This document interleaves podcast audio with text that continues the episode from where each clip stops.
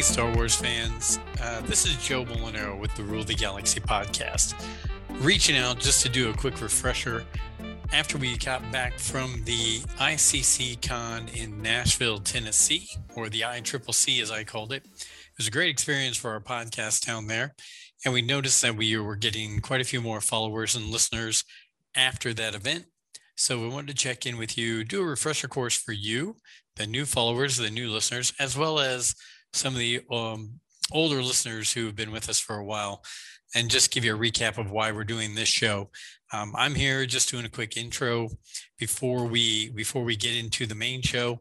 But as always, you can follow us on Twitter at Rule the Galaxy SW.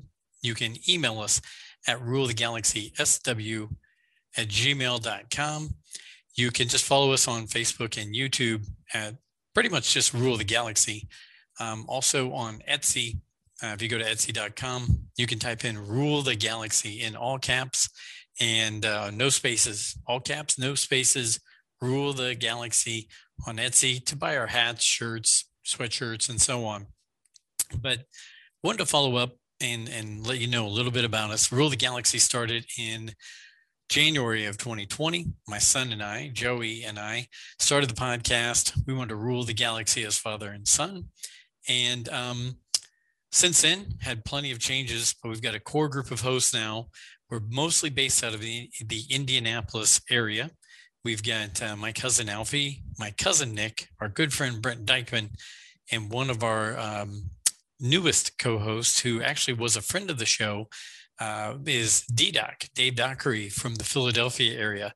He does a lot of our graphics as well, uh, on top of being on the show. But after getting back for, from the ICC Con or the ICCC, wanted to catch up because while we were there, we did four uh, mini shows, all about 15 minutes. Uh, two shows were our our actual crew, our actual uh, podcast crew, and then the other two shows were our podcast members going on to other podcasts and discussing things about Star Wars. So I wanted to give you a rundown on that. Um, in the first show, it is our first show that we did as a group live together and in person. And um, while it went fairly well, I, I was kind of messed up on the timing of it because usually our shows go an hour or two, and we had 15 minutes. So I tried to buzz through a little too much of that very quickly, but we had some great topics. It was me, Brent, Alfie, and Nick. Um, DDoc couldn't make the trip. He's waiting for the birth of his uh, third child, but uh, the four of us talked about the attack of the clone, the attack of the clones, the Yuuzhan Vong, the Last Jedi, and Mara Jade. Again, pretty good show.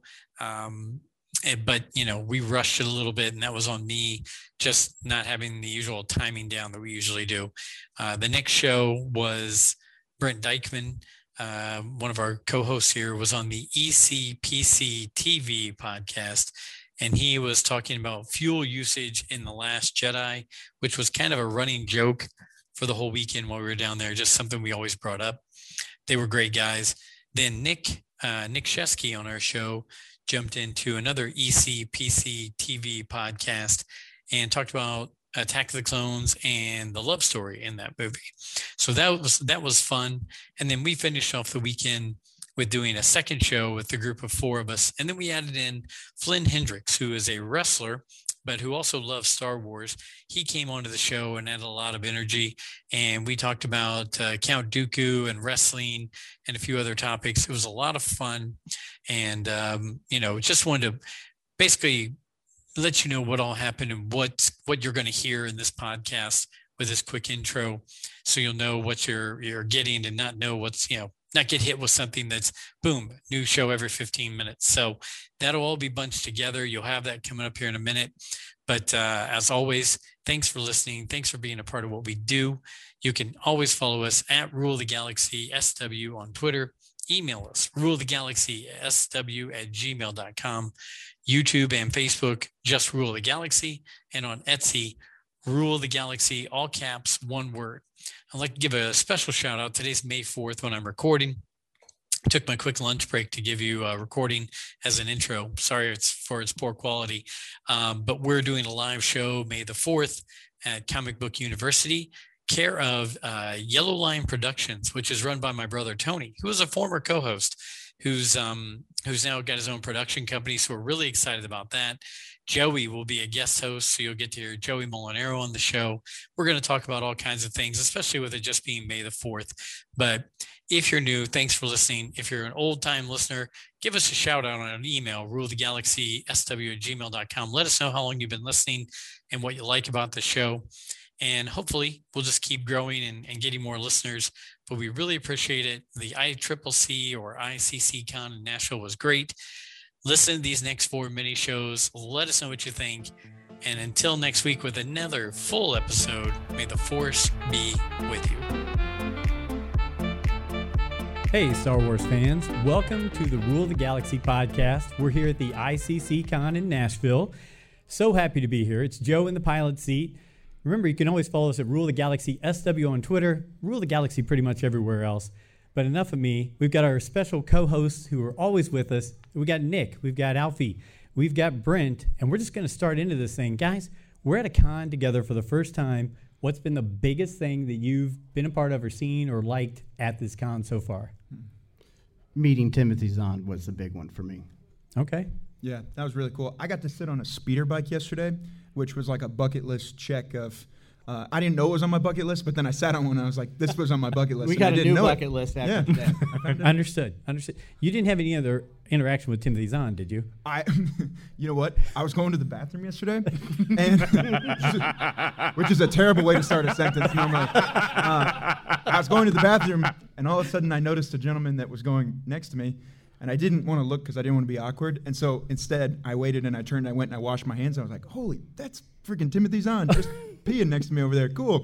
I hope he can hear us from his booth out here." And he's like, "I'm never coming back in the podcast room ever again." That's a memory that will never go away. Brent, how about you? Uh, seriously, it's just meeting the different people, and uh, I also love seeing the cosplayers, the uh, the attention to detail that the people put in, and how they get their get-ups. Uh, there's an Ahsoka Tano that she'd put a year's worth of work into the outfit, but then it takes her about four hours to get dressed. Yeah. Uh, she told us yesterday. So just the the love to be able to do that, the love of the character, as well as the recognition that they get from the people when they walk around. Uh, another one that floored me today, I didn't see him yesterday, but there are Jawas that are walking around. Oh, yeah, they're great. And they have a voice box or they have a music box. So I walked past one that looked like an adult, like so it's like a guy my size. I was like, "Oh, you're a little big for a Jawa." and then out of the Jawa was the I was like, "That's awesome!" Yeah, so it was cool. And then the Utinni at the end, and you got to do the Utinni. So basically, we're all enjoying being 12 year olds together, just out and about in Star Wars, right? I, I mean, I Oh, think yeah. isn't that what this whole thing is about? Like Star Wars and a toy collecting convention? it is. Okay. It is. And I haven't spent that much. I don't know if you guys have spent a lot of money. I know you probably have spent more than the rest of us. Just a little bit, and maybe some more today. Yeah, you got it. Maybe a lot today. Okay, so we had a couple topics we're going to try to squeeze in during our time frame. The first one, and, and this is near and dear to Nick Shesky's heart, mm-hmm. The love story and the total just dumping on Attack of the Clones that people do. Because Attack of the Clones, I mean, that's what true love is, Nick, right? I, mean, I've been quoted on here many a time saying that you know you talked about being a 12 year old and running around here. Hmm. 12 year old Nick defined love around Anakin and Padme's relationship. you can call it wooden dialogue, but I was sitting there just going like, from the moment I met you, all those years ago, like I hung on that. I think it's awesome, and to this day, I'll go toe to toe with anybody that wants to say, well, that's a bad movie or or wooden dialogue, whatever. I, I see your hand and I knew it and I'm ready for you. Uh, So, w- if that is what true love is, what did you do as you, because you're married when you got two kids, what did you do to emulate or to try to recreate that within your courtship of your wife? Did you He do hates anything like that? Stayed away from sand because it Stay gets away from everywhere. sand. Stayed away from sand. You mean aside from like gazing longingly and just like weirdly touching arms like like that? I'm kind of weird right Yeah. that was the first date, right? Just You mean aside from that? yeah, uh, yeah, yeah, yeah. I'm just curious since that's what love is. No, it's did what you pick love up a was. pair? Oh, that's it's what, what love was, Okay. Brent. And then I Okay. found out I'm not Hayden Christensen. Oh, okay. Yeah. The person I'm pursuing isn't Natalie Portman Okay. and doesn't understand that this is how we do it in the Star Wars universe. So when I say, you know, it's tormenting what's happening inside, they go, swipe. Like, I, okay, we're gonna, we're gonna find somebody else. That's, I, I think I, I think I've got a new thing in my head. It, it's Star Wars light petting. That's what we're going to go with Why right now. I the one that's touching? you wore the yellow shirt. yellow I'm on the The other yellow side of the shirt. here, He's too I'm- far of a reach. Um, okay, so we we know that Attack of the Clones gets beat up, but let's face it, you, you get Jango Fett, you get Boba Fett, you get Obi Wan being basically a detective during the movie. You get to see the clones. Th- this movie, while getting crapped on a lot, it's got so many really good things in it, right? This moves the story ahead so much in the sense that think about this: Supreme Chancellor Palpatine.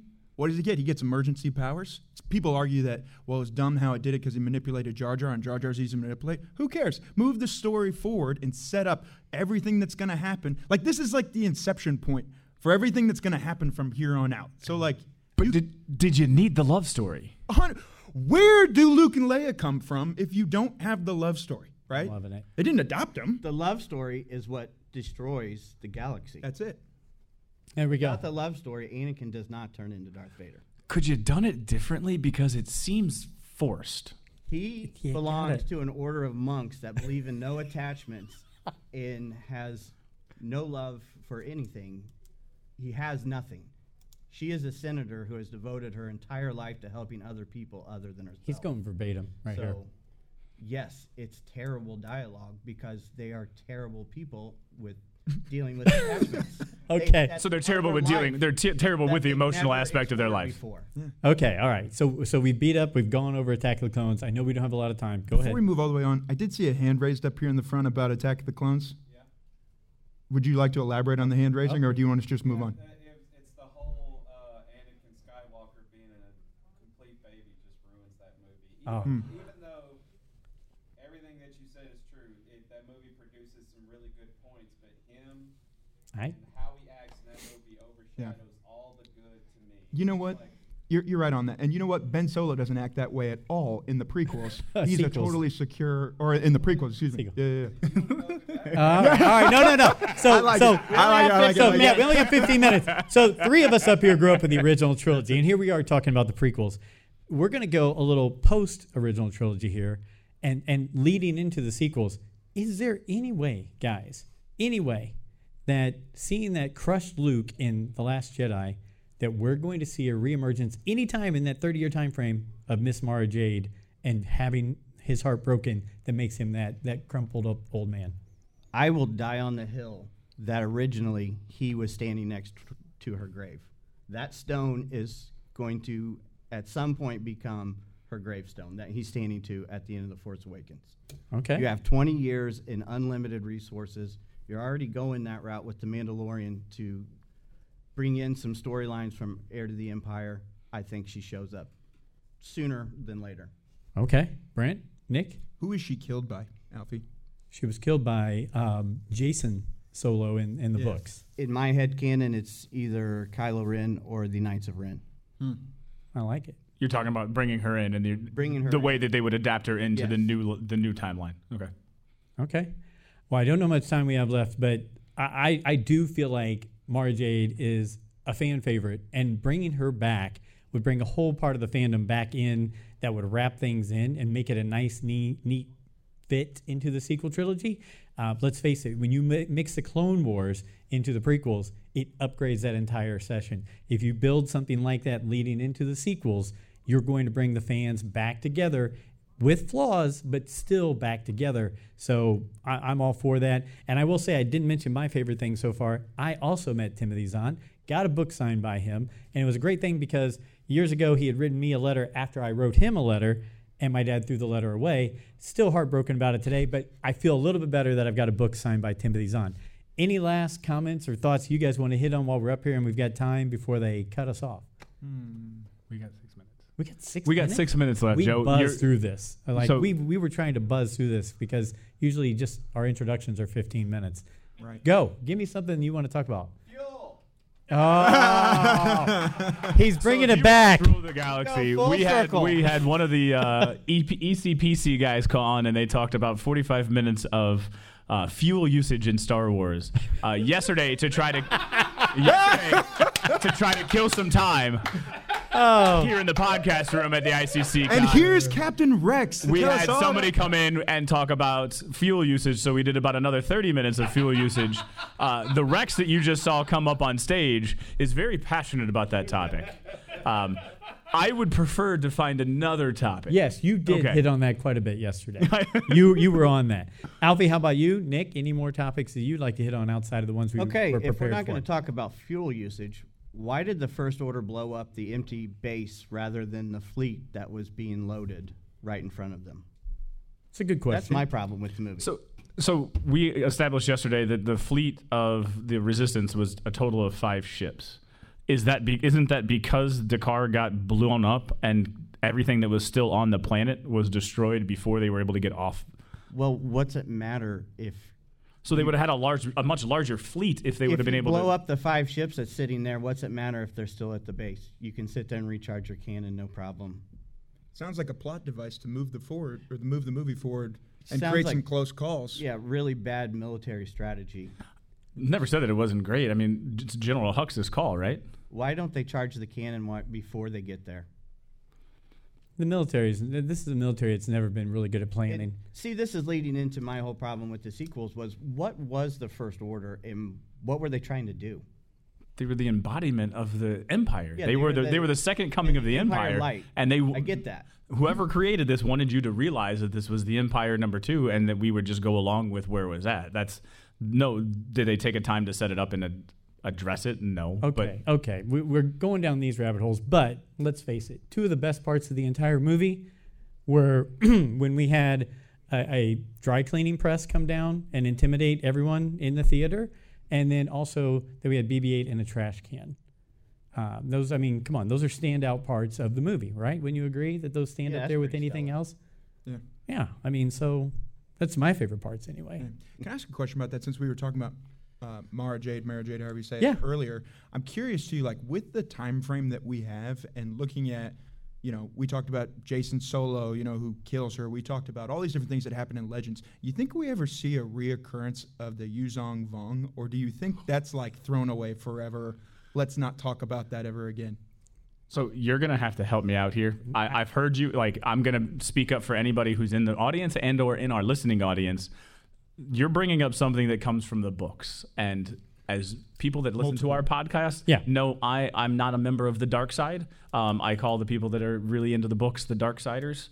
Um, and I'm slowly getting converted to be a dark sider. Right? You're, you guys have slowly pulled me, like, and stretched me to the dark side. But who is this Yuuzhan Vong that you are speaking of? Uh, from the new Jedi Order books. It was 25 book series. It was really I enjoyed it quite a bit. It might have had some bad books in the middle, but it was a good series.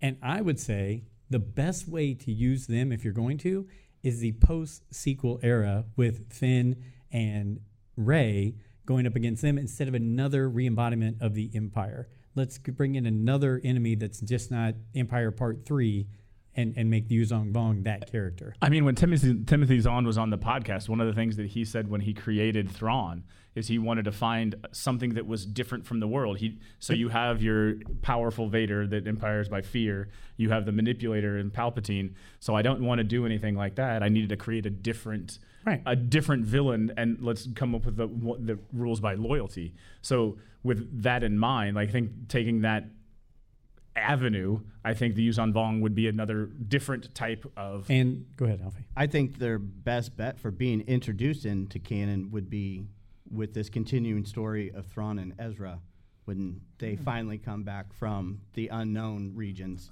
So- you know, it's so easy to assume that this seventh fleet is around Mandalore or whatever, and Thrawn's leading it. But why bring Thrawn back to be the same exact character? I think it'd be more interesting. Ezra and Thrawn have been off in known, known regions on a Star Destroyer by themselves With the space whales. And the Yeah, space whales. Right. Uh, The space whales took them. so when they finally do get found, I think the twist will be that they're actually allies back to try I to 100% bring this. Mandalorian, you know, Avengers super team together to combat the threat that's Uh, and- coming. and, and it makes could it be the great. Yuuzhan. It makes it a great thing to where people Thrawn comes back with Ezra, and people are like, whoa, whoa, whoa, he's the bad guy, and Yeah, he's the Ezra's bad like, guy. no, we're working together Right. now, right? So, Wow. um, so real quick, we, we've got a few minutes left. Does anybody subscribe to the Rule of the Galaxy podcast? Look at this. Look at this. All right. Uh, Brent, you get to pick one of those lucky people. We'll throw them a hat and a shirt with the Rule of the Galaxy logo on it. So raise your hands again. Who's subscribed? Okay, we've got subscribers here. Um, I'm gonna go with the the lightsaber, the one holding the lightsaber. I feel Okay. like that's gonna be the best, the best, uh, Right on. the best patron of the rule. the rule We'll meet up with you and get you a hat and a shirt after we're done up here. Is that cool? Yeah. Okay, good, good.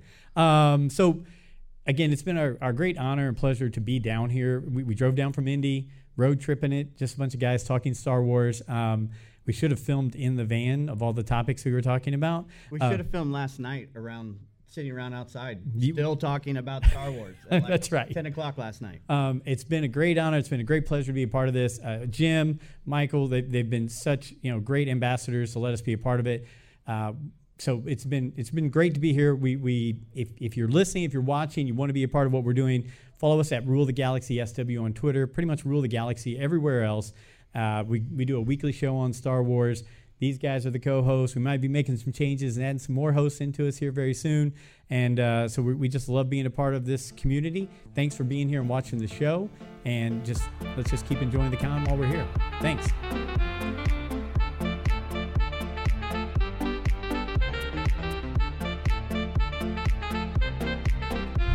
ICC Con here with ECP. I'm Matt. I'm Micah. And I'm Brent. I'm Wi- from Rule the Galaxy. We're a podcast that was started by a father and son duo. So Yeah. they wanted Oh, to nice. rule the galaxy, but father and son. Heck yeah. And we're going to talk about something that's really going to make Micah mad. No, we're not. So that's why we just popped on here. And it's going to be fuel oh my God. usage in Star Wars. You think something so simple as fuel in Star Wars wouldn't piss a Star Wars fan off, but since it does, and he's pulling on his shirt, he's already starting to, you know, dribble sweat down the neck. so we're going to no jump into this. Micah, Micah, sweetheart, honey, Baby, honey, sugar. what what is your take on fuel usage in Star Wars? I, I, Yeah. Julian, I'm sorry. Don't get distracted. No, I. Do we have to talk about this? Yes, we do. Oh my God. They want it. We need it. Okay. No, you don't. You don't need fuel in Star Wars. Um, sorry, I'm trying to keep it PG. How else are you going to have the repulsor lifts work? Like, where does that where Yeah. does I don't know. power come from for the repulsors? Pa- power. That's a good idea. Pa- power. but the power comes from an engine and fuel Power drives couplings. Okay. Power couplings. Okay. Look. Look. Look. Look. Look. I'm not saying that fuel in Star Wars is not necessary. what I'm saying is, is you got five ships. Okay. You got five ships. the entire fleet. The entire fleet's five ships, and they can only track one of them. Why don't y'all just go in five separate directions It- and it- say, let's meet somewhere else? If you don't know what he's talking about, we're talking about the chase scene in, in, Last, Last, Jedi. Jedi. the most worthless scene in Star Wars history. it's the most. Yeah, No, I, I think it's one of the greatest scenes Oh my in God, Star Wars stab you. history, oh. along with Last Exhibit Jedi the being weapon one of in the. Micah's court case. I would like I would like to have some justification for it being the greatest. Oh my Only because it gets No, this. oh, I know he's doing it from the- because he's like, Because- button, all right. button, Micah button, Micah button, Micah button. Let, let, let's let's get into let's let's talk about why it's the greatest scene in all of Star Wars. No, it's not the greatest scene, but it's an amazing. Oh, we're okay, we're gonna cut. Have a good We'll day. be right back.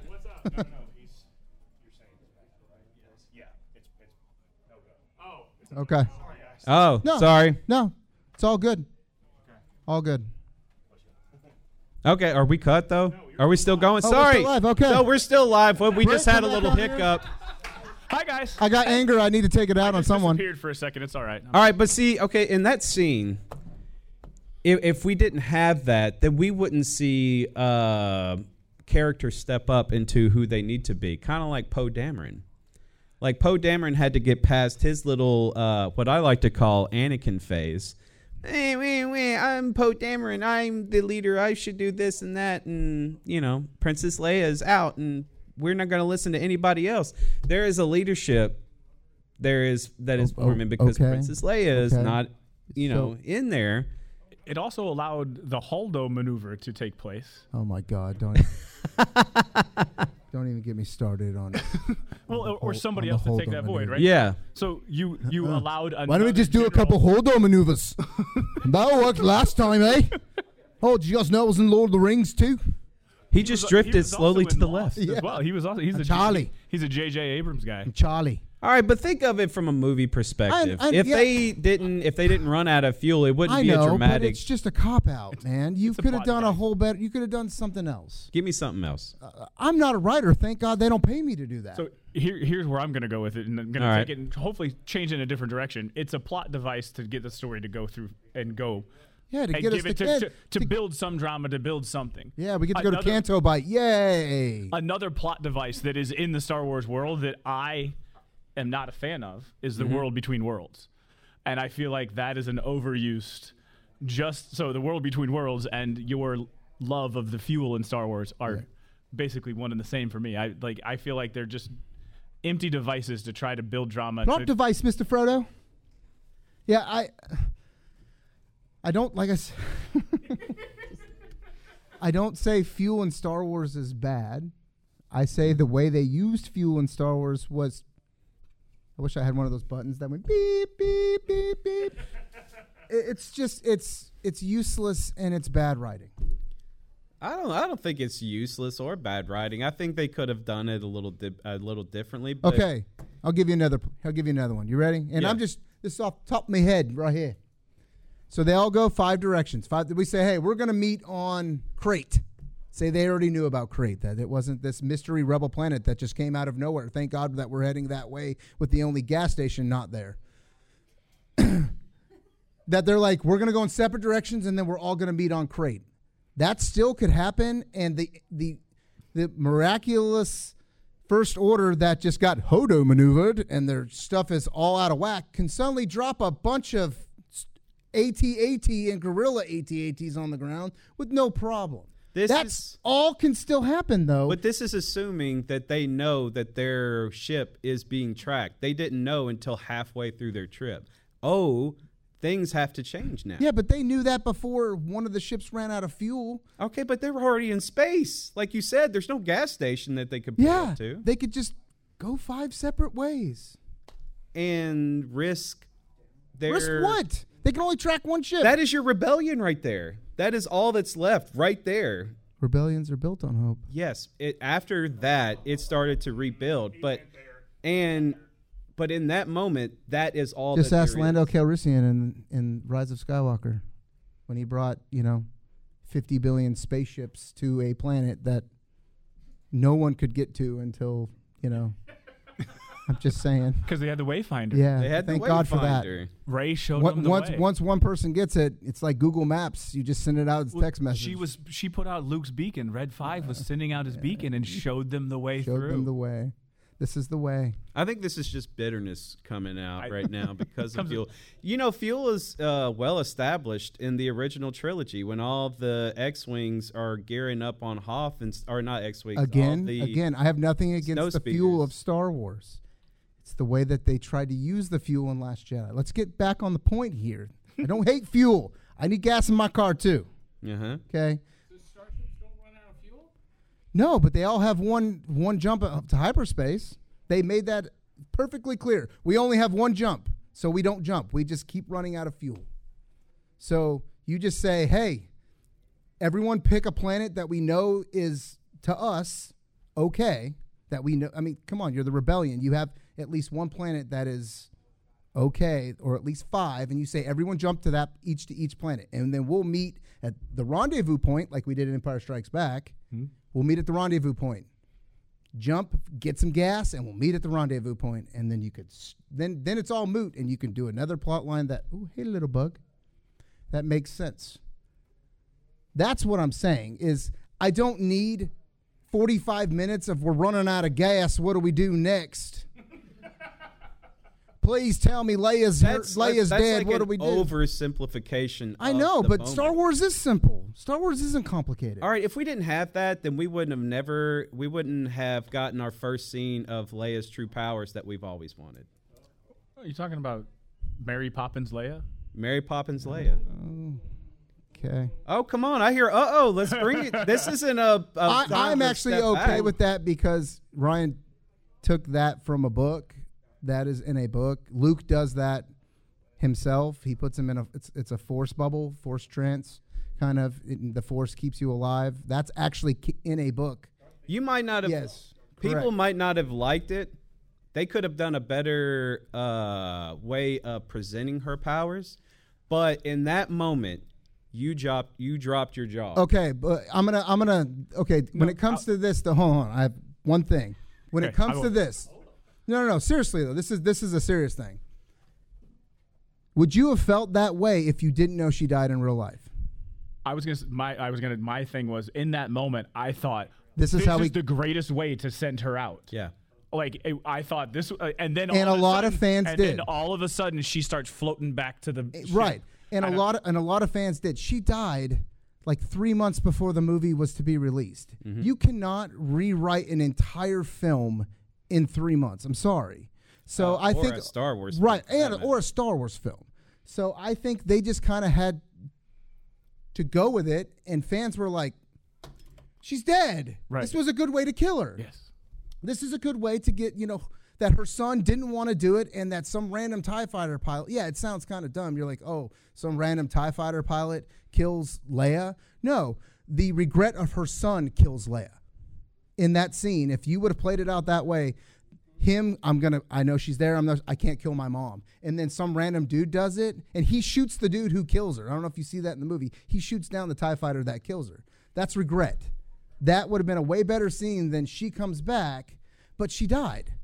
And so everyone was like she's dead. What are you gonna do? Like like hmm. like this was a good way to, to kill off leia and you kind of ruined it. It's it's you know See, and I, I I agree and disagree. See, in that moment, because I thought that's where it was going, because they just killed Leia, but then you see her use the Force, and then she goes into that that coma or whatever. I was like, that's where they're gonna kill her. All right, we finally got a movie where we see her powers, and now they're gonna let her go off like a Jedi. I was like. That's how it should have been done. Not just shoot her. I'm like, that would have pissed me off more. Is if they just like the son, yeah, there that's character development for Kylo Ren. yeah that's re- but that's regret yeah, but if they had just shot her part of the ship and they just left it at that because you know she's she passed away in real life, then I, that would have pissed me off more because she's Princess Leia and she's our princess, and I just feel like the way they did it in Rise of Skywalker letting her go out like on her own terms and she disappeared like a jedi they kind of gave her the jedi treatment uh, even though they had to squeeze it in to rise of skywalker Right. because they even put in uh, jedi training with luke and she won they gave her the princess treatment that she deserved I yeah, and I think JJ was able to take a tragedy and turn it into something the best he could. Yeah He went, I have footage that thank God I didn't use, that I didn't release on a Blu-ray, and that he's like, I can make this happen. And we should thank him for that. yeah But I'm ta- when when I when when I'm saying there is watching that part in the movie. If she would have not died, everyone would have been like, "Oh my God, what are you doing for Leia? What what what what what what?" Yeah. And the Force thing would have been more accepted than she's dead. Oh, you- this was this is this is how you're going to kill her. You know, I'm just. I feel that I feel that I way with the scene is that that, yeah that we as fans it's like when Chadwick died. When Chadwick Boseman died, you're like, wait, what? Yeah. I mean, Black Panther was just getting started. He was just getting his his story was just becoming amazing, and then an amazing actor dies, and you're just like Marvel's literally like, okay, well, what, what, what, what, what Yeah. we're, we're gonna go powwow for a year, and then we'll come back to. So, they had three months. Yeah. And I just feel like if she didn't die, that scene would have meant more to fans than it does now. Then uh, you should have just killed her there. Now, I love with her character in Rise of Skywalker that she gives the medal to Maz Kanata to give to Chewie mm-hmm. was one of the greatest moments she did in yeah giving Han's medal to to Ma. Yeah. I would have loved to have seen a body double do that, and some kind of Han wanted have her do it before she dies. But I understand Chewie. You know, all Chewie's gone and all that, and you know, They definitely he he definitely got to tie some loose end he did. that He got always some good had. stuff, and I got to give him props for what he had, what he had to to deal with, and what he had. Excuse me, what he had to work with. He did the best he could, and I think he did what he could. But with, like I said, with that, lot. yeah, There's a lot. There's in- a lot. There's a lot in the Rise of Skywalker. Yes. A lot of those but with, loose ends. And but stuff. with that scene in Last Jedi, I think as fans we would have felt different Yeah. if Carrie was not dead. I think that's. I mean, I agree with. Like, I never thought of it that way. That's why I thought, like, instantly, Right. I was like, this is a great way for her to to go out Right. like this. And then when she didn't die, you're like, what? why? uh, Right, What but- are you doing? If she was still alive, I would Yeah. have a com- probably a completely different reaction to that. You're right. Oh, I mean, because the story of Rise of Skywalker was 100% different. I don't know if any of y'all have read the leak stuff from Colin. the Trevorrow. Script. Yeah, the Trevorrow script that was going to be all that stuff that happens with Rey at the end of the movie was Leia. They wanted to give Leia her huge Jedi moment, and when she died, they they like her family even came out and said she was to be a big part of Rise of Skywalker. Like you were going to see the Jedi Leia. Like it's like when you saw Rogue One and you heard the breathing of Darth Vader, and you watched that one scene, you went, "Oh, that's Darth Vader." yeah. and that's the moment you would have got. Same thing in Mandalorian when you saw Luke. Spoilers if you haven't mm-hmm. seen Mandalorian, you, you are way behind. If you haven't seen it yet, I'm Yeah. you're, I'm you. then then you need to get out of this place because there's gonna be a lot of that. Um, it's like when you saw that moment with Luke, when he's fighting all the dark troopers. You're like, mm, Luke. You never got that with Leia. You never got that moment with Leia, and they were gonna give you that moment with Leia, but again, she died, so they had to pivot very hard. So, what was the Han? Right. So you're talking about that that moment with Han, like with the other legacy characters. so what do you See, see? and I think in, they in the trilogy, where do you think that that because I think Was it on the bridge with Kylo? Han going to Kylo, knowing he was going to die, was completely out of character for Han because Han is a selfish person, loving, but very selfish. He did everything for himself, and in that moment, I think he knew when he was going to go to him, he was Oh, going yeah. to die. Mm-hmm. But he had to embrace his son because his son, Princess Leia, and everything else was stuff he was running away from, so he could be Han Solo. Correct. And that was like his character. And I think- like So he that had to go. his- And I think- his moment. Right, and I think different at way. that last moment, he knew what he was doing was for his for Leia. Mhm. He- I think Yeah, that I it agree. just I think that's why he went to go because obviously they had that that face to face interaction before they took off. Right. Where she said, "Go, but bring our son back." bring our son back. And one of the mo- one of the best moments I think JJ did with Rise of Skywalker, talking about Han, was bringing Harrison Ford back to do that moment when he says, you know, Hmm. your son is dead. No, no, Kylo Ren's dead. My son's right here. Mm-hmm. That moment was perfect. A perfect writing for Ben, his redemption, for his redemption, but one to show the love of Han Solo that we've really won. Yeah. Like, that I actually love my son. It's not about me, it's about my son yeah. that same moment that he sacrificed his sacrifice was full circle Mm-hmm. essentially I got to be honest though, just I I was thrown off that you know Rise of Skywalker didn't end with Kylo. You know, or you know Ben, hmm. Ben Skywalker. Like it didn't end with him being the Rise of Skywalker. I'm not going to get into the mm-hmm. whole I am a mm-hmm. Skywalker thing mm-hmm. because that's a whole other show. oh but god uh, but like that kind of threw me off at the end because I kind of thought that was what it was geared towards. So I'm going to throw another question out there that could be controversial. Would you have preferred her to be Obi Wan, uh, uh, the lineage of Obi Wan, Rey to be the lineage of Luke, Lay, Rey to be nobody, or Rey to be the Palpatine? Which, like, what angle or where do you guys? Okay, now that I've seen uh Mandalorian, like I would have liked it to have been like something with because she was so powerful right away without any training. Like it didn't have it was just so also natural. Like she had like mixed DNA of like the best Jedi. I don't know, like maybe a little Obi Wan, maybe a little Yoda, maybe a little Palpatine because Palpatine was always trying to figure out how to stay alive and. I think we're going to get to a point where Grogu has has anyone read the rise of skywalker book read the book i'm telling you right now if there's any book you want to read read rise of skywalker book because one leia does way more in the book than you could ever believe like oh my god they give stuff you're like i wish this could be on screen it's so different. And two, they explain that Palpatine's son is uh, a clone that didn't work. Mm-hmm. So he has all the force energy of the clone, and that's why she's essentially they It skipped a generation, yes basically. they basically basically that she is be, well, and they also go in more into the dyad of the force. I don't know if you know this, and they've been doing it since the first one. That Rey's theme and Kylo Ren's theme are the exact same theme. They're just played backwards.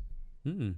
If you play Kylo Ren's scene, it's dun dun dun dun, and then Rey's is dun dun dun dun dun dun. dun. They're the exact. So, I think that they've had the diadem of the Force thing, n- kind of from the beginning, and that JJ took that. I'm sure John Williams told him, and JJ's like, "I'm going to use that Mm-hmm. In the first film," and then you know, I don't know. The the second film is What did you think about them like kissing, and I guess falling in love at the last moment? I will. I will say my initial reaction is like I spent 43 years, 42 years for Romeo and Juliet. Mm. That was my initial reaction. Like this essentially is the the Montagues and the Capulets, and this Yeah. is this is this is a yeah. That's this good is a to put it. Romeo and Juliet story. Like this, that's what it is. So Oh man. that, that that's where I was at with it. I was not a big shipper. And I would go back. My answer was uh, for that as I actually thought she would be better off being nobody because I like the idea Yeah. of I like the idea of everybody, and I think they started that with the Force Awakens with Finn kind of showing some Force sensitivity.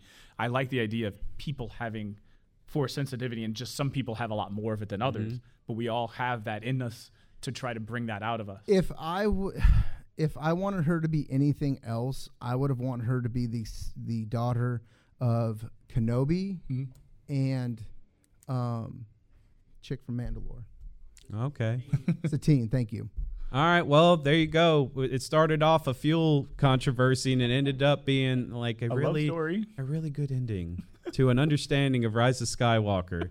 Uh, we want to thank you, Yeah, no uh, for Thank you joining very much. us. Uh, we're going to wrap it up here. Uh, we want to thank y'all for joining us on this random podcast to kind of fill in time.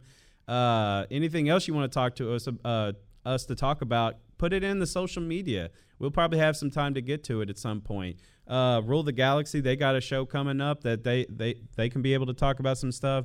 Uh, be sure to uh, tune in for that. Uh, they're very knowledgeable, uh, obviously. So yeah, um, great weekend here at uh, ICC Con. Come to the podcast room, go to the main stage, come meet some amazing uh, characters from Star Wars, some people who have changed the nature of Star Wars, writers, uh, artists, actors, everything. This is the place to be. And not just for Star Wars, but for sci fi as well.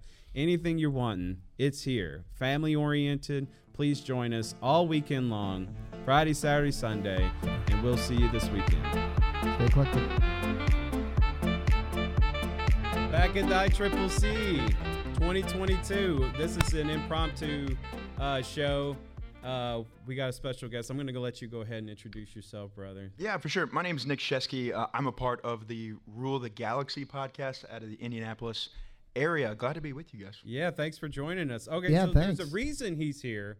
So we were having a they on their show earlier. They were talking about Attack of the Clones and how it was a very vital piece to the uh, prequel trilogy. Am I right? Don't let me say anything wrong. That's correct. And uh, the love story played an important part uh, to this movie. And I was cringing and sitting back because uh, Attack of the Clones was my least favorite. I'm not going to say I didn't like it because I love Star Wars. I love all Star Wars. You either take it or you don't. And that, that goes for any Star Wars, anything out there. If you hate it, I mean, that's uh, really against what Star Wars is. Would you agree? I completely agree. So Yes. like you either you either take it or you don't. Like if you want to only watch the original trilogy, just watch the original trilogy. Don't watch them all and then go and hate everything else about Yeah. Star Wars and then just love that part. Be like, you know what? I didn't like it, but I'm glad you like it because Yep. you know we've had this conversation many times Many times. that you know every generation has their Star Wars, and you know we obviously have you know we're a little bit younger, so the prequel trilogy is what we grew up on, but we started out with the original trilogy. Uh, so and we got the privilege to watch the sequel trilogy. So you know, there we could we can nitpick at every little thing, but in the end, it's all Star Wars. But we're gonna concentrate on Attack of the Clones. I love the but in there. Like, so it's great and we love each other and it's awesome. But, but But strap your seatbelts on and get But- ready for the massacre. Of Yes. I'm about to cut you, bruh. Tuskens being slaughtered massacre. yes, About to cut you, bruh. it's it's all because In your heart. in, when when when I'm watching Star Wars, and I I watch Attack of the Clones, every time I push play, I do the. All right, here we go. Because you know what? I don't skip it. I Good don't for skip you. it. No. Good for you. No, I don't- watch it. I don't skip anything No. when it comes to, well, I might skip some of Book of Boba Fett. I was gonna say. I heard you talked about that yesterday. Yeah. No, that was uh, Mandalo- Mandalorian It's season season two. two point five. Is 2.5. I yeah. heard that. I heard that Boba Fett cameoed in Bu- Book of Boba Fett. Yeah, it, it- I mean, seriously, he did. So, uh, just to give a little bit background for people who are just now joining us, give a little bit background on your take on Attack of the Clones. Yeah, so we talked about it earlier when we jumped on, but it, I was a child of the prequels. Saw Attack of the Clones actually more than any other movie in theaters. Dragged my dad back five or six times, went and saw it. Dragged my grandpa back to go see it with me. You know, my grandpa didn't know what Star Wars was or what was going on, but it was, you need to come see this with me. Saw it, and I made the point earlier that. Uh, you know, we've joked about it on our podcast before. These guys were razzing on the love story, and I said when I was, you know, nine, however old I was when this was out, like that's what love was. Like I saw that and I was like, this is beautiful and this is awesome and this is exactly what it should be. And I, I love the original trilogy, and the original trilogy doesn't happen without this love story. So bring that on. And uh, overall, we talked about it after the show. Yeah. yeah, there's some things that you could pick and you could nitpick for, but I think Attack of the Clones moves the story along at such a. Now, breakneck is the wrong word because it's almost a three-hour movie, right? But it mm-hmm. brings the mm-hmm. story along and sets up the events of what some would say is one of the greatest Star Wars movies, Revenge of the Sith, and does the work and sets it up. Wow. Now I see you seething over there as I say it, so I'm, I'm braced. I'm holding onto the table, but My heart hurts for you right now. bring it. That that's So, your, that's right, so- your love story. I think I think I am the neutral in this one. So, Micah, let's let's hear your take on Okay. Attack of the Clones. You have notes? No, no, no. Oh, I I'm, thought you, like- I'm I just you, trying to sat focus down and here That's instead his of giving Ron you my Burgundy. evil eyes. this is his Ron Burgundy. So Yeah. he looks. I, I'm trying to uh, think about how I'm going to approach this. I like this. Um, Attack of the Clones is a good movie the moment Mace Windu walks in and says, This party is over. From that moment on, Wow. Attack of the Clones is a very, very good movie because it gives us three moments. One, it gives us Mace Windu bad Yeah, right. version. Two, we get a Braveheart moment with lightsabers mm-hmm. that nobody has ever seen before. And three, we get Yoda fighting. I don't care how it is Oh, yeah. or what it is. Yeah. But I'll give you that one. Yoda fighting. Oh, it's awesome. That Now- took my breath away. I'm going to say this, and this is why my I have a problem with Attack of the Clones love story. I've read the book. Have you read the book? I have. Okay, so in the book, the detail that they go into the love story with Anakin and Padme is more of a trying to find the right word here, flirtatious. Sure. They're, they flirt most of the time in the movie, and you can feel the tension. Yeah. There is none of that in the in the movie. I get more of a. Uh, it's more of a I'm gonna hound you until you love me Lord- No, feeling in the. I mean- Who's- I mean, I'm gonna. I'm Yeah, just saying. I've. I I've read the book, and in the book, like when they're on the ship and they try to do the, you know, no droids, and they, he they, he he tries to. It's it's like watching a bad guy try to flirt to the hottest chick in the room. I say It's it's, just more bad. like the what's the Lord of the, uh, Ashley help me. What's the Lord of the Rings character? My precious. Oh, Gollum. Gollum. Gollum. Yeah, yeah, yeah. I get more of a Gollum feel, especially when Uh. like he's doing the whole like we talk about the heavy petting. I won't do it, but My yeah, the moment of like, yes, it's so smooth, and you're like, It's- bro, you get canceled for that today. Don't Right. be, yeah, don't be, it's don't be doing that. Yeah, don't be doing but that. but for me in the book that came out so much better which Yeah. is why i think in the movie the writing is piss poor Hmm.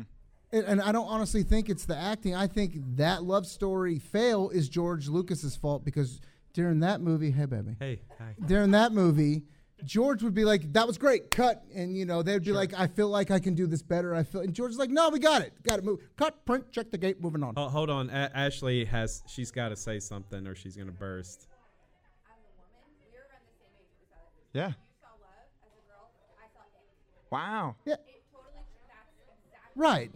Like, like I just, it's ick. I, I, I Predatory. Thank you. That's Okay, what I was. okay, okay. Well, my and, and I saw it more as a. Uh, anybody watch Big Bang Theory? Yeah. Yeah. Okay, let's all be honest. Leonard wore Penny down. Yeah. He's persistent. He was like, "You love me, you love me, you love me." She's like, "Damn it, you- you're just, you're just the best I'm gonna get. I love." You. And then it turned in. I, I understand that. No, no, I understand. Ashley that. and me are on the same. I was. I, I wanted to be the opposition here, but I'm like I am. he was and and, and deserved, but Penny was not. Penny, Penny is the not there. emotionally damaged one, and Leonard's emotionally damaged, but Leonard was also self-sacrificing for Penny. But we're on Star Wars right, now. Let's get back to well, Star well, Wars. I told you. I told everyone who comes into this podcast room, we have this thing called rabbit holes, and we like to Alice in Wonderland that crap. I'm just letting you know. I'm just letting you know. But I was using that as an example. But in reading the book, I felt what I think you are talking about. Yes. Reading that book, I'm like, oh, it's it's it's a love from both ways, and I didn't see that in the movie. Even when they're like, our love would be forbidden, we could hide it. Yeah. Okay, that's weird. I'll give you that. Like, and here's here's where I'll, I'll I'll meet you in the middle, right? You said the part of, you know, when Mace Windu comes in, the movie gets really good, This party is over. right? Um, say what you will, right? Hopeless romantic little kid, maybe whatever. Watching this movie, maybe it's a stage of life thing, maybe it's something like that. The the uh, moment where she says, "No, I really do love you," and they're in the what, whatever you call it, they're being towed out Right, into right. the arena, you know, kind of thing, was a beautiful moment for me. Oh. Like I lo- I saw that and I went, and even in the book, I thought it was better than uh, right. what you're talking And- about. Well, and I'm not taking away that moment. Yeah. is a beautiful moment, but what leads up to that moment Yeah. does not reflect on that moment. Well, and let's be clear, like almost all of the Naboo scenes, like did not age well. You're right. I completely No. agree. I did not age well. The weird monologues, the we can't do this, and she's wearing full leather, Right. you know, whatever, and it's just like no, we can't. S and M an S and M suit. I'm just saying, d- hasn't hasn't aged well, Yes. and yet, you know, leading towards some of where we would go, it. I think that movie teed off the Clone Wars, which we were just over in the Clone Oh, War 100%. um, panel, and I look and go like, all of you are up here because of this. thing." Correct. Which I agree. The end of that movie, everything that brought it into the Clone Wars, even the stupid she falls off the ship, and the, and as the clone trooper walks up, she's like, um, uh, uh, no, we Yeah. got to, you Do know, do your job. Do your, you know, we got, we got to get there now. Like, Why couldn't we have the last few seasons summed up to be Attack of the Clones, or you know the or the sequel? It didn't have to be Attack of the Clones because we knew there was a Clone War. Right. So, you know, you didn't have to really name it Attack of the Clones because it's established in the original trilogy that there was a Clone War. But, all right, so with the love story, my take is it started off it started off normal. Because like uh it started off like uh he was like he was in love with her like it was a childhood love because you know as soon as he saw her it was like I, i'm in love with her if i see her again i'm going to be really nervous like I, I know i can relate Right. to that. When you see someone you really like you get really nervous. And then and then it became a little bit more obsessive. And then like the obsessiveness what what was that mark Wahlberg movie? I think it was called obsessed in the 90s was it Oh, not Cape called Fear. fear yes Fear, joy yeah, yeah. joy on point uh Joy with the Fear. wind. Let me see fear. yeah Bing.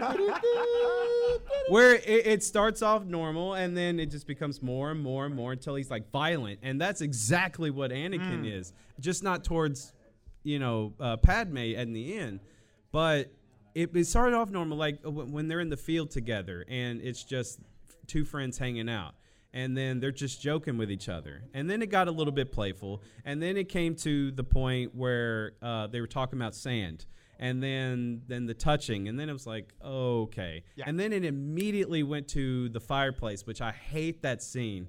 That's like the most cringeworthy scene of all of star wars in my opinion is that entire scene because she looks uncomfortable and he's trying to push himself onto her and then it just ends. And then what what i hate Bring it. What I hate is when it comes down to uh, them being thrown into the arena. Yeah. Then she falls in love with him.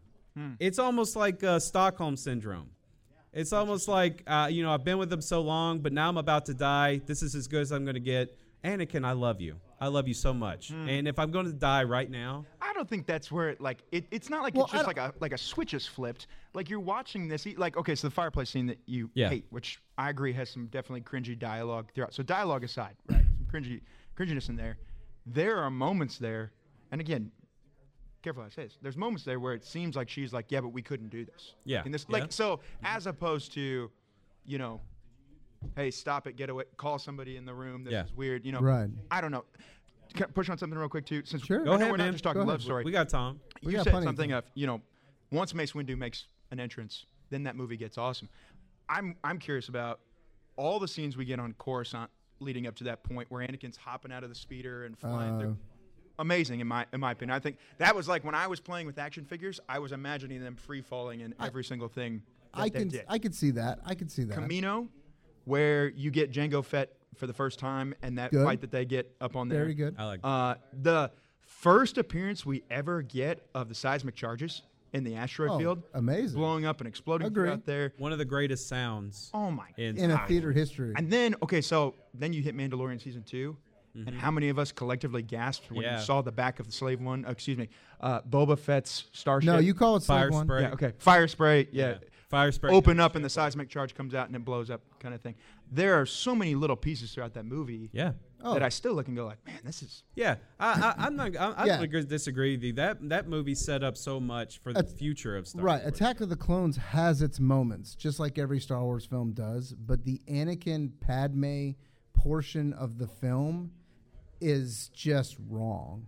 It is not mm. how it should have played out. Like for me, when I watch it, it's like every every point you point out is 100% on point. Like I love the chase scene. I love. I even love how Anakin is trying to make himself be better than Obi Wan, and Obi Wan's just sitting back like, "You're not there yet, kid." Yeah, right. Like he's just like, that whole encounter at the beginning when they first Yeah. come back to meet Padme is like epitome of cringe. yeah. Uh, Pat, or he's like, you, where, "Where's your Jedi? We can't do much." And he's like, "We will find exactly who's trying to kill Right. you, and we'll do it tonight." Like you know, like that. Yeah. it's cringy. Yeah. Yeah. So, I mean- but it, it's just the love part is just so uncomfortable for me Hmm. that I almost, almost can't enjoy the entire film. That's why, I like, when I push it, I'm like, because I don't like fast forwarding it. I like because it's made, it's there. George Lucas did it. I'm trying to appreciate it, and I will. But I do. I get a little like, especially when it comes to the fire. Yeah. fire scene. For me, the best scene between Anakin and Padme is after he comes back and his mom dies, and he says, "I killed them. Yeah. Yeah. Killed them all, not just the women, but the children." And that All right, did you not like that part?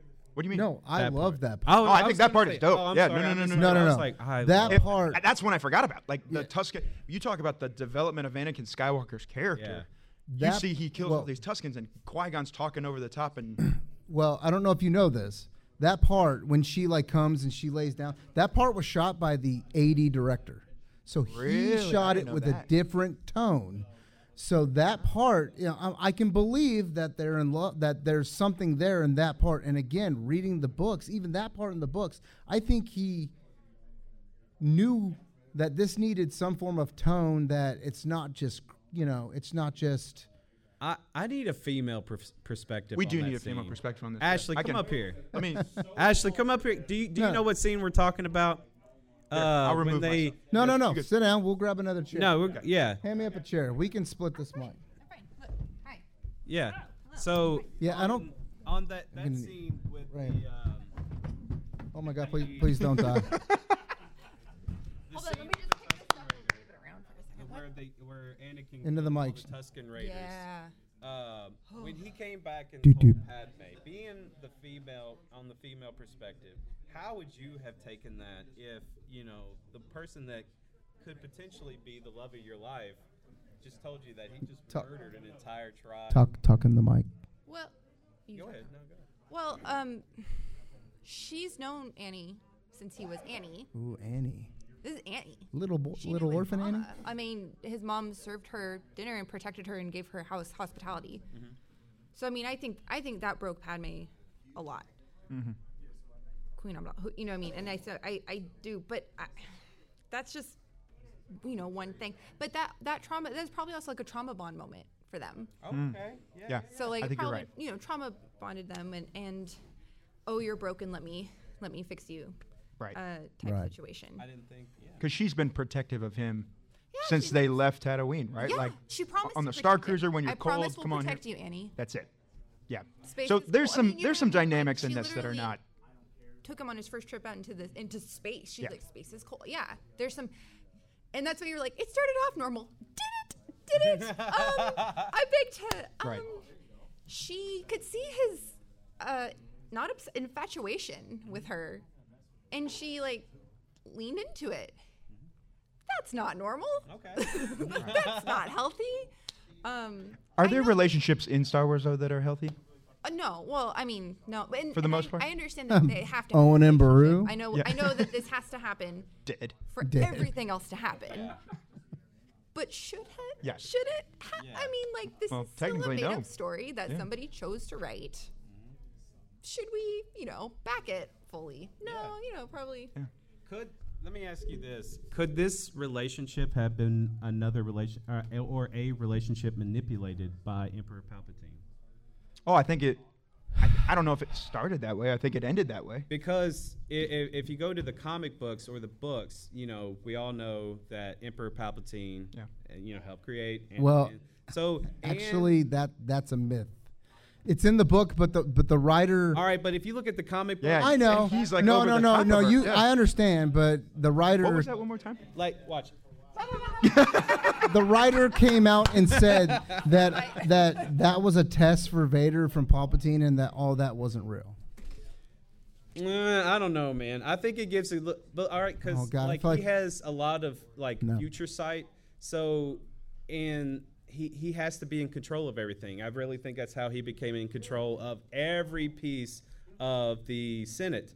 So like because nobody, like even the Jedi, they were like something's happening here, and every the dark side is clouding everything. And I can't even see it. And we have a Sith right here in front of us being our friend, and we can't see it. So he is a master manipulator. Oh, 100%. I'm not saying this is what happened, but to make this make more sense, if there was a little more storyline that he could have seen that these two would have created a another uh, a backup like Luke. He- this could have in case Anakin fails because he can sense that because of Padme. You know, you know what I'm saying? Like Yeah. because Padme is bringing some. hold Uh, on, let me get my. Um, no, entire no, no. Get it out. Get it out. Padme is has some weakness in Anakin because Anakin has a lot of love for Padme. So there is still love in there, but to be a full Sith, you can't have that in there. So if he sensed this, maybe he needed a backup. So maybe there was some I'm not saying that that's the full that is the story. I'm saying this could be a possible backstory to he could have manipulated this to create a backup because he's all about backup plans. We see this in Rise of Skywalker. This dude was figuring out how he can survive and Oh, continue. Emperor Operation always Cinder. Yeah. Yeah, yeah. So, you know, it- Ba- Padme could have created a backup plan for him and have been a little manipulation to make all those cringeworthy scenes make more sense. Uh, yeah, I think you're. Re- I think you're reaching. No, I mean, Why I think though? you're reaching. Why not? That's just. But I'm Because just saying it's- that's I like storyline that Because just it's a wasn't. simpler explanation to say they're they're cringy and it's it is what it is. But because of their cringiness, now we have the I rest mean, of the could you know what I mean? Like, Yeah, I mean, I guarantee you, if you took like if there had been a film crew that was following me and my wife when we first started dating, there would be stuff that y'all would be like, "That was cringy. Why did he?" Yeah. so Y'all are awkward. Why are you saying that? Like, why? cringy Yeah, Awkward. yeah. Like my wife and I, we got in a, f- a fight the very first like a month into dating. She was like, "What?" I got up to go to the bathroom. She's like, "What are you leaving?" I was like, "No, I'm gonna freaking marry you someday. Get over yourself." And like walked out, walked out of the room, and I was like, "What did I just say? Like, Okay, what just no, no, no. happened?" That could she was play like, off "What in a did just romantic say?" comedy has been like, oh my gosh, did you? There's like cringy awkward. Yeah. There's like cringy foot in the mouth. There's like Yeah, that's Harry. Met Sally cringy. Yeah. This is ick. This is This is another level of. All right. like, Yeah, yeah. This is. whoa, whoa, whoa, whoa, like whoa! sand is. It's course it gets placed. I just, You know where sand goes? All right. All right, we're gonna we're gonna bring it to a close now. We we've seen four different perspectives on this one love story. Uh, brother, thank you so much. Man, thanks for Uh, letting me jump back up here. Follow um, um, Rule the Galaxy. Rule the Galaxy. Galaxy. Um, they have a room in uh, the podcast room. They were on here. We're probably going to grab uh, grab y'all again if we have some free time and uh, talk about something else that's Super cringeworthy. And uh, we'll just take so love much. stories and fuel off the table. Table. We've talked enough about the fuel. We're, yeah. fuel love stories uh, between Anakin. What fuels a love story in Star Wars? How do you do? Uh, that's a rated R show, and we'll Love keep it PG for battlefield. But thank y'all so much for joining us. There's more shows to come, so please stay tuned. We are at uh, ICC Con 2022. Thank you so much. We'll see you. Hey, Star Wars fans and fans of the ICC Con in Nashville. It's the Rule the Gal- Galaxy crew back again, right? Back again. Check his rec and let's begin. Wow. I did not know that was going to come out. Um, Party on, party people. Let me hear some noise. DC's in the house. Jump, jump for joy. derail. We've derailed. Is Steve Gloss in here? Is Steve Gloss in here? Um, so we're back. hands, shake your We've been hopping in and out of the live podcast uh, area all day, all weekend, really. And uh, as a special guest for us tonight, we've got Flynn Hendricks, who's been on earlier. Hey now. Flynn is uh, promoting his I Know You Can Hear Me podcast. We're not really promoting anything. We're just guys who like to talk about Star Wars. And we've got a podcast, Rule of the Galaxy. Um, always follow us on Twitter at Rule of the Galaxy SW. So I'm going to throw this out to Flynn to start real quick. I, go ahead. Go I was just gonna ask. There's there's a belt sitting Yeah. here on this table. Yeah. Yes, sir. And I need to know more about this belt. So could you hit me? Hey, don't you don't you bring that F word in here. Don't you put that hate on me. Oh. It's a four letter F word. The Macho Man says it's not fake because the cream rises to the top. Oh yeah! Bone saw is ready on this stage. Oh. Yeah, Bone saw. But no, yeah, you little spider freak. Oh, it is a free for all. It is a free for all and the podcast that is tonight. that it is. But Um, let me, hit let me that tell bell. you about this Let's real go. quick. This is actually one of the longest reigning or most active titles in the state of Kentucky. It's been active for over 25 years for UCW, which is Ultimate Championship Wrestling. This is the Southern States Championship, which I am proud to hold and represent. And I'll actually be defending and taking this title into defense against the UCW Ultimate Heavyweight Champion this summer across the fair tour of Southern Kentucky and Northern Tennessee. So if you're in the area, get connected with me on social media. I'm on Facebook, Instagram, Twitter. Go to linktree.com or linktree slash the Flynn Hendricks for all my socials. Keep up with my dates. Come see me defend it. Come see me unify this with the Ultimate Heavyweight Championship and become the ultimate champion of the longest running promotion in the state of Kentucky. Okay, so as you know, we talk a lot of Star Wars here. Yes. You're talking some wrestling stuff. What did you feel or have you thought about the, the Mandalorian season where they had the Gamorrean guards battling in basically a wrestling ring uh, right let there? me let me put it this way: if they ever cast for Ewok wrestling, I would gladly throw my name in the hat. Okay, I would do it. S- Since you brought up the Ewok wrestling, I'm gonna have to ask because you said you're gonna go up against the super heavyweight champion. Yes. Right? Is there a little bit of a mismatch coming on? Because when you say super heavyweight champion and you're calling yourself an Ewok, I'm I'm I'm thinking somebody my size who Let- you're gonna be wrestling. Let me put it this way. Um, I outthink and I outsmart a lot of people. So if the referee forgets to check me and something comes into play to help me win, I'm not gonna say that size really matters at that point. So wow. Like a, like a lightsaber? Uh, lightsaber. I've had, and I've had Star Wars themed gear too. So Nice. huge fan of the Empire and the dark side of things. So 100%. And as I was telling uh, Ashley and David Eckstein over in the room, the Tano track jacket. It's close enough to my brand colors. I use blue and orange, blue and yellow. I rock that to the ring. So Uh, okay, then this is freaking me out. The same jacket you're talking about, I have. Yes. And you're right now wearing the R2D2 Adidas running shoes. Which Absolutely. I have as well. So we're like kindred spirits right here. Never my met man. before. Now, if only I could get the R2 watch they got out there on the sales floor, I'd be rocking the whole the whole shebang. Sounds like you should start wrestling, Joe. Um, I'm in the I'm in the market for a new manager. I Oh, Wow. This is your Careful what you man. ask for. I'll be This the is hype your man. hype man. Oh, I will be a hype man. This I do travel, so let's make it work. This is the mouth from the south. He's This not is why go. we came here. Absolutely. This is it. He's not gonna go Undertaker. No.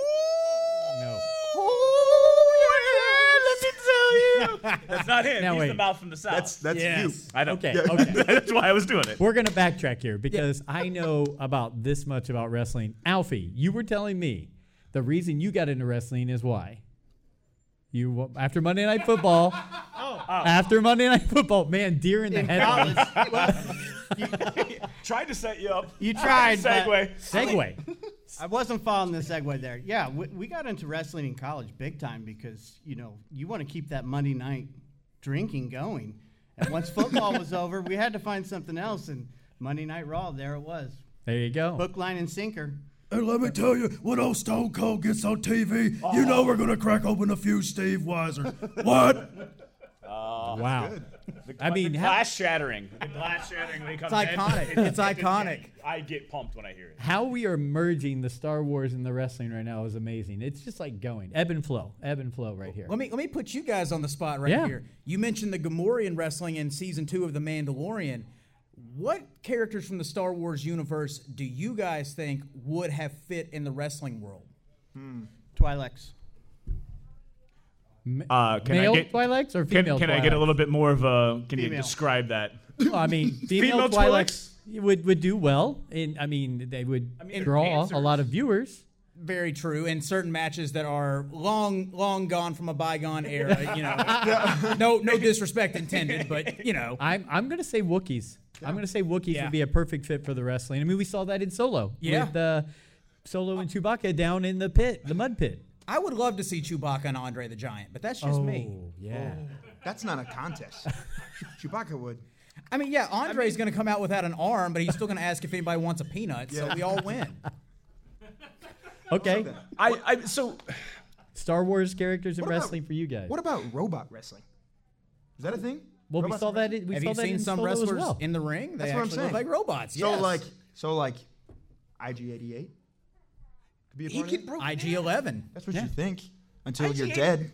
IG is a stick. He doesn't have like Okay. His, what about what? What's the droid Okay. from Rogue One? You know what I'm talking about? The Oh, one that's with- K2SO. K2SO. Yeah. He chokeslammed. He chokeslammed. Yeah, he was wrestling. Yeah. he Jyn or Cassian too. One of them like Uh, Yeah, yeah, give him a Jyn, little he slap. backhand uh, close I'm enough to a talking chop. robot. Okay, battles, you're gonna know not this robot answer. wrestling. With Dr. Aphra's assassin droid. Triple zero. Triple zero. Triple zero. Triple zero would make a great wrestler. Yes, Uh, it's so he's so sadistic. he can be so conniving, but he can be so charming at the same time until he flips that switch. I, great answer. Thank you. You said Wookiees already, but Krrsantan.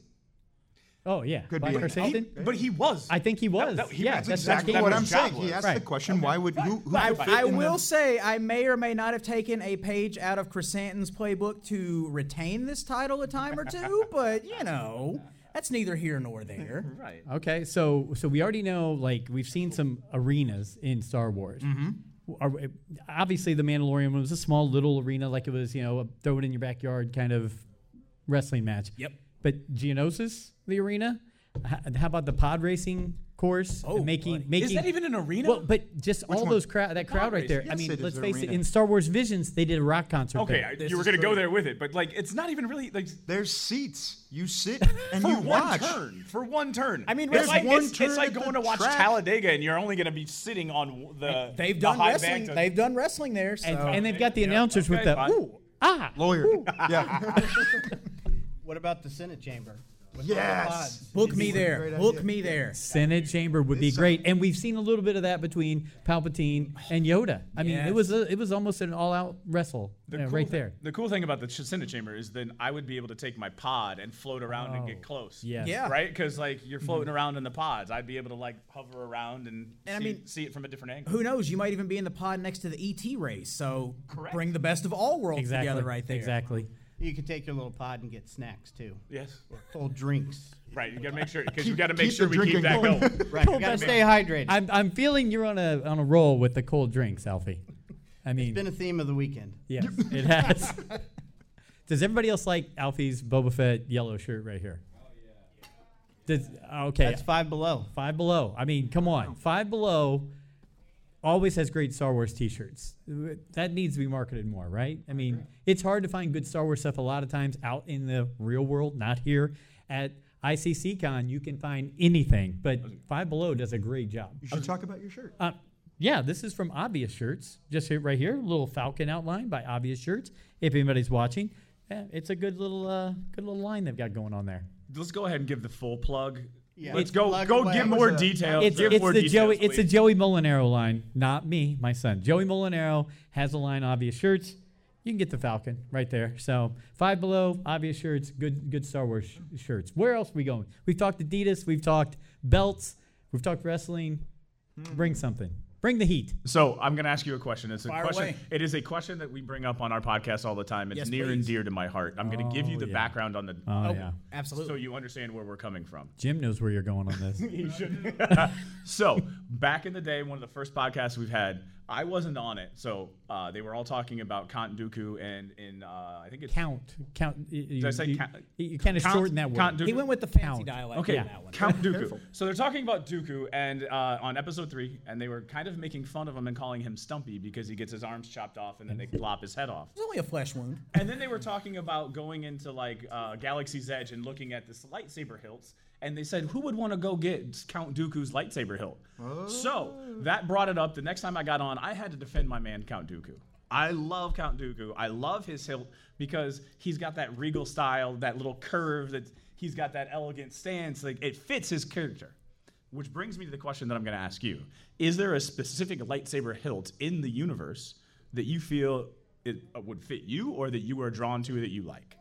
You've already sung the praises of my favorite hilt in the entire series, and that Wow. is Count. So it is- it is a Dooku That hilt. is Count Dooku. Okay, and I mean, awesome. it's I, I love the design, I love the curve, I love the elegance, I love the character, I love everything about him. I love the actor that played him. Oh, I- Christopher and Lee. Just in the fact that we got more expansion on him in the Clone Wars to see more of his backstory, more of the conniving side than the book where you find out how he got to the Jedi. Just everything about him, like and that that saber is so different compared to everything else you get. It's so elegant and like I would.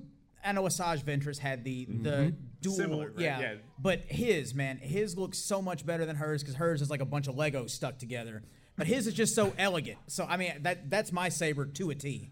Now I'm going to ask the next question: Have you been walking around? Did you see the cosplay Count Dooku that's here? I did. Ah. He, Now, I- he's I Has well a done. Beautiful saber too. He does, but and I he looks just like Count Dooku. I was disappointed that he didn't go full on and come with no hands. But you know what what what can you do? Selfish. So, so I can say this for our Rule of the Galaxy followers: our next T-shirt, we're talking about it, is going to be Count Dooku's saber inside of our logo. Nick and Brent are wearing our logo right there. The saber right in the middle of that has to be because that's what we talk about. Like almost every other show is the Count Dooku's. Well, because somebody's coming on. Somebody's coming on as a guest star. So I will get one of those shirts and I will gladly wear it to the ring. Oh. I will plug you guys everywhere I go. Oh, there we go. Challenge played Yeah, so right we- there. we got to get obvious shirts onto it. See if we can get Uh, obvious. yeah, shirts. hobby shirts. Save me some money. about uh, the Dooku saber. Sure. Where did it go after Revenge of the Sith? Oh. Is it still in existence somewhere out there? Because Anakin picks it up and uses it. Oh, that's right. He, that was one of the ones that he used Yes, to slice the head off, right? Does he not throw it down and just Do leave it. it. on the ship after that to go and check on Obi Wan after he frees the Chancellor? I think he throws it down. Luke throws his lightsaber down and somehow has it again. This is true. And Yoda, we don't like. Let's talk about Yoda's lightsaber too. Like, we don't know if he still had it in the. There's been shot by shot breakdown of whether or not he left the Senate chamber with his lightsaber, but then we see it being offered to Grogu. And I know, Wow. like, I know for that one, you know, Luke So- goes on his quest to find all these artifacts. So maybe the Emperor had the clones pick it up that were scouring the chamber. But We're going deep. you know, for that one, I, I don't know because you never see it again. But I love the fact that I would love the backstory that he kept it, you know, as a memento too. Because again, best lightsaber in the entire franchise. Fight me. I don't think he would have kept it. Uh, The only reason I think he wouldn't have kept it is because there was some shame attached to it. Yeah. Shouldn't have killed him. Very So throwing true. it on, Yep. down on the ground actually might because it's one of those like I'm really glad Obi Wan Kenobi was passed out. but here's Yeah. the thing: Do it. Yeah. would Palpatine have picked it up while Anakin was checking on Obi Wan? He was on to the next one. Very true. So you know, go ahead, Was Alfie. it still on the ship? That's a fair question. You mean like when it crashed? when it well, crashes? it, it breaks in half. Yeah. Right. Remember, so the only it could have. crashes, That's true. the It only thing that been the crashes is the end of the bridge. The only thing that crashes is the bridge, so the ship burns up in the atmosphere. Do you guys realize how much time this weekend we've spent talking about the prequels? I mean, we're kind of older guys, it, oh, except for you. You're a youngster. But the prequels keep coming up. And, and I think it goes back to the depth that you're talking about with Yeah. the books, the Clone Wars. Count Dooku to me in the short time he was in there was not built on enough. Right. But then the books and the Clone Wars made it to where Count Dooku became a more important, valuable character. He made Qui Gon a more important character too because we understand where his mentality and his mindset and his view of the entire Jedi Order comes from. I would say that I'm not a book reader. Like I, I always joke, if you heard of me earlier, I call it going to the dark side by Yeah. diving into the books. Because like there's so much more detail in there, and it does change your perception of the Star Wars world, Yes. right? We're all influenced, and our my Star Wars is different from your Star Wars because I've been exposed and I've chosen to expose myself to different things. Absolutely. But two of the books that I have read, Master and Apprentice, Yep. which is Mhm. really good, which is goes into uh, the Qui Gon Jinn. But in the Qui Gon story, they do talk about uh, Count Dooku Mm-hmm. and his influence. And the other one would be Plagueis, which also goes into. Uh, it's, the book should really be called Darth Sidious. It shouldn't Yes. be called Plagueis because two thirds of the book is really about uh, about Palpatine. Yeah. About Sh- our man Sheev. Um, so those two books do a lot of to give Dooku a background. And you actually opened the door to a question that I was going to ask about y'all's thoughts on the novel Plagueis, where it's gone Oh. in and out of canon, legends, Mm. canon, legends, canon. But I mean, like you said, it gives us more depth to the Emperor. He was a bratty, spoiled, entitled kid. He even killed people when he was just driving his speeder. Where is that in the movies? Because you like you see him as the friendly grandfather that becomes the puppet master. He's like become calculated. yeah, and then he gets referenced in episode nine in the novelization, but you know like, he references Plagueis. But what are y'all's thoughts on having a character like that and getting the backstory and finding out that it's still in process during the events of the Phantom Menace? Yeah, you know what? Ian McDiarmid was on the stage over here today Mhm. when he did it, and somebody actually asked him that question. They said, "Would you like to explore the depth of you know Palpatine?" And he said, "Yes, I would love to do that, but we would need a younger actor to come Mm-hmm. Mhm. back and play me, Yep. and I would be all about it if they went and did it." To which I'm sitting there just. And those, I mean, those rumors, those rumors ran rampant three years ago before Rise of Skywalker Matt came out with the clones. Yeah, the Matt Smith rumor Yeah. and everything. And I'd, I'd be all for it. So I will go, and this may be a hot take version. I will go with my head canon after watching Attack of the Clones. When I heard the opera scene and I heard Palpatine talking about, uh, when I heard Palpatine talking about Darth Plagueis, my head canon at the time, and it was that way until I read Plagueis, was that Darth Plagueis was somebody that was back in like Bane, like Yeah. Bane's time. Like Mhm. we're talking, uh, not Bane, uh, Revan? Yeah, Oh, Bane, Bane, Bane, Bane, Revan. Yeah. Bane, Revan. We're talking Old Republic. I was Yeah. thinking it was like some ancient Sith that he had just discovered. I knew he was a Sith, but somebody that he had just discovered. And then the book comes out, and they're like, no, no, it's his master. So my headcanon was having a hard time grasping the fact that it was his his immediate mentor versus somebody who I was thinking like this is somebody way back in the back. Very fair. Yep. I, I enjoy that, yeah. Well, I tell you what, we brought our head canon to this today. We can't thank Jim and Matt and the ECPC TV staff here at ICC Con in Nashville. Rule of Galaxy has loved every minute of it. It was great to meet you, Flynn. Same to you guys I will well. be your your your your hype man. Absolutely, I will be that. You can count on it, and we'll get you a shirt so you can wear it to the ring. I'll get you guys one of mine. And make sure if you're in the area, check out the UCW Fair Tour at the start of July. It's going all month. I'm going to be defending the Southern States title and competing for the Ultimate Heavyweight Championship. I want to have this guy in my corner hyping me up as I go. Check out the Rule the Galaxy podcast and the I Know You Hear Me podcast. And I know you hear us.